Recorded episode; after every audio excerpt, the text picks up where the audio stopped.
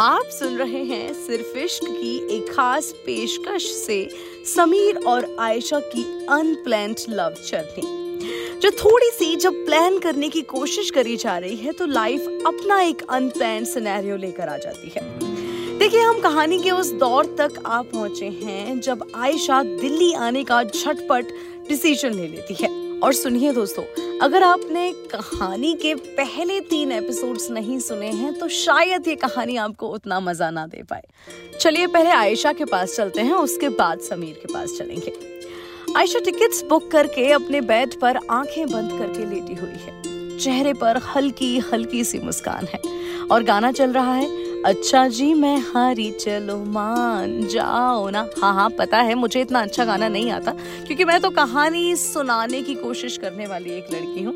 लेकिन आशा जी ने आयशा के कमरे में बेहतरीन माहौल बनाया हुआ है। और वहाँ दूसरी तरफ़ घर में खुसुर पुसुर चल रही है कि उसको लड़का कैसा लगा होगा।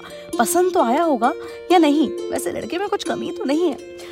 वहीं दिल्ली में बैठा मायूस सा समीर, दिल वालों की दिल्ली में दिल लगाने की कोशिश कर रहे हैं। जी हाँ समीर सोचता है, बहुत हो गया दुखी आशिक बन के।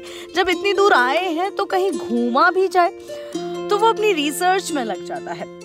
कहाँ जा सकता है? काफ़ी इंटरनेट पर बफरिंग करने के बाद उसे एक अलग जगह दिखती है, मजनू का टीला। जी हाँ चलो डिनर के लिए वहीं चला जाए। तिब्बतन कुजीन ट्राई कर लिया जाए। आयशा का भाई इतने में उसके रूम में आता है। दीदी, आ जाओ डिनर के लिए खाना लग गया है। आयशा हाँ तू चल, मैं आती हूँ।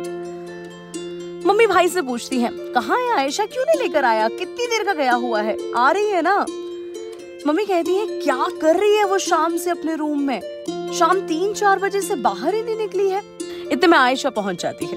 कहती है, मम्मी, इतनी सी देर में परेशान हो जाती हो। आराम ही तो कर रही थी। अब इतने टाइम बाद घर पर आई हूँ तो थोड़ी सी मन नहीं करता है अपने पुराने वाले बेड से उतरने का।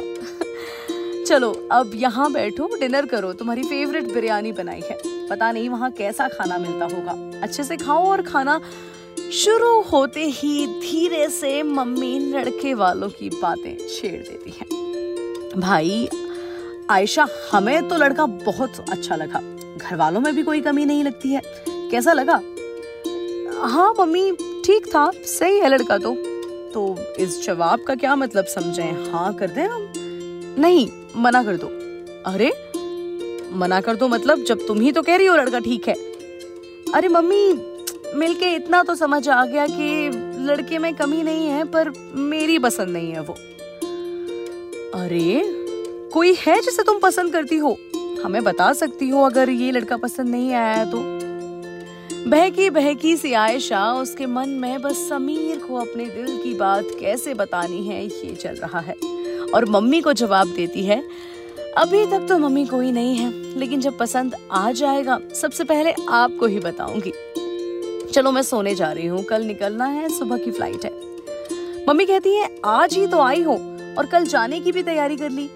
कल तो संडे है, एक दिन और रुक जाओ, क्या है ये? कुछ काम है मम्मी इम्पोर्टेंट है। एक दिन और वेट नहीं कर सकती।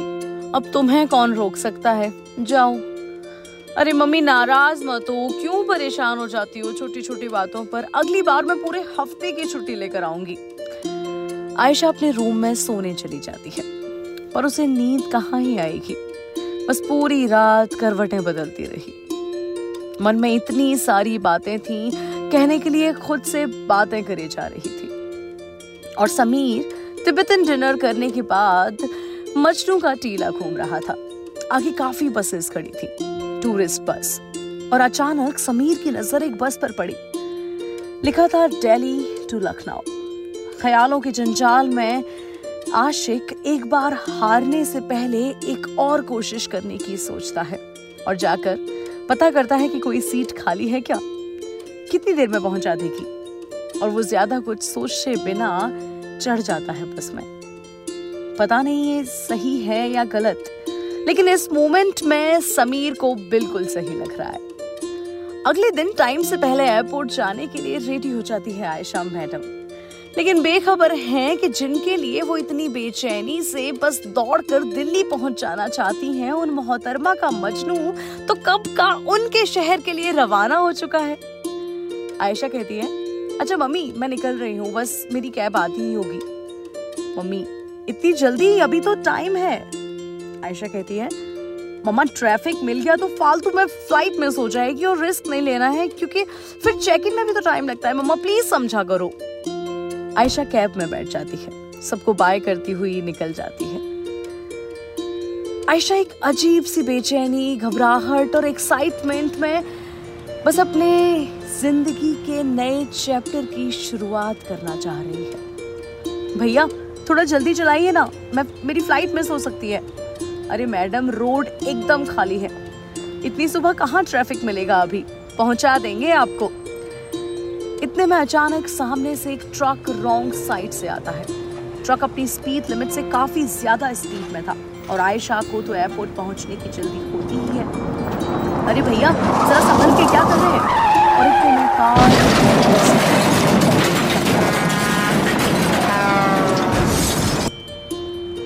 सब कुछ अचानक शांत। क्योंकि अभी गाड़ी इतनी दूर भी नहीं गई थी कि इतना भयानक एक्सीडेंट की खबर घर तक ना पहुँचे। खबर पहुँचती है।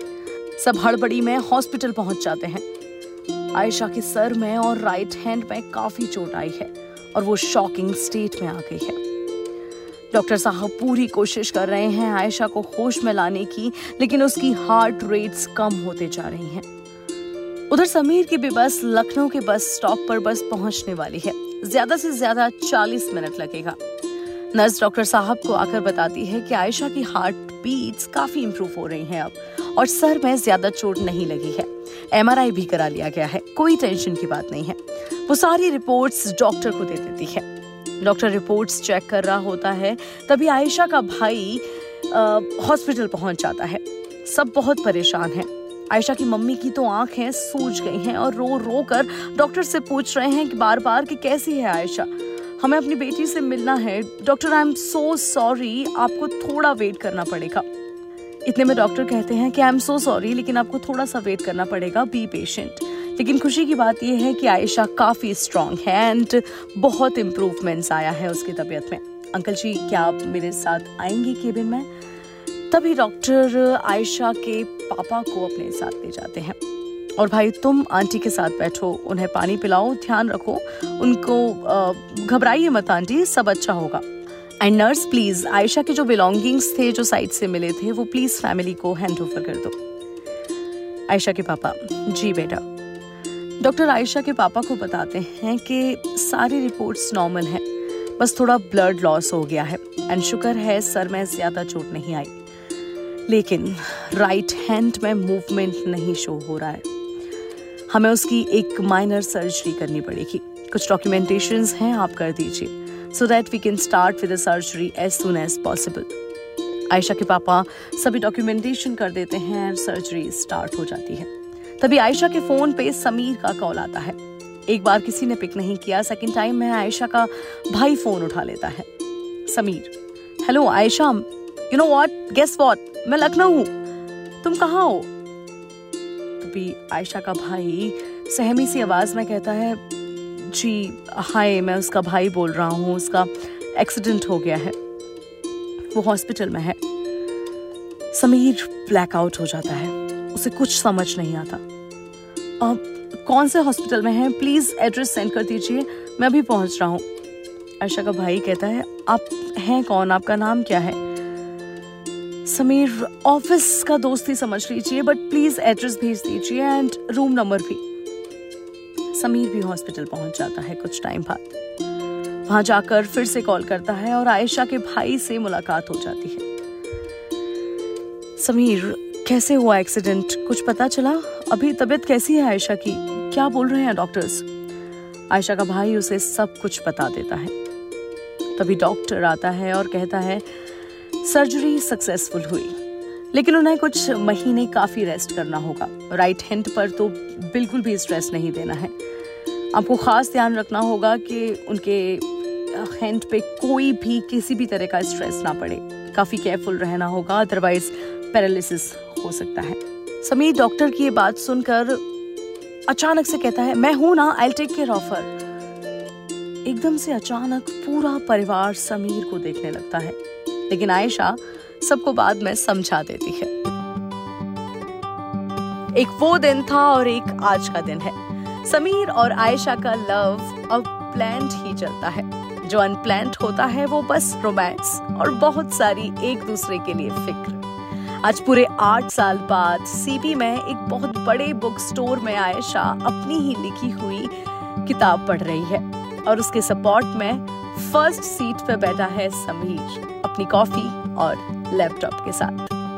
आप सुन रहे थे सिर्फ़ इश्क, जहाँ सुरभि की कहानियों में सहायता कर रही हैं नताशा। धन्यवाद।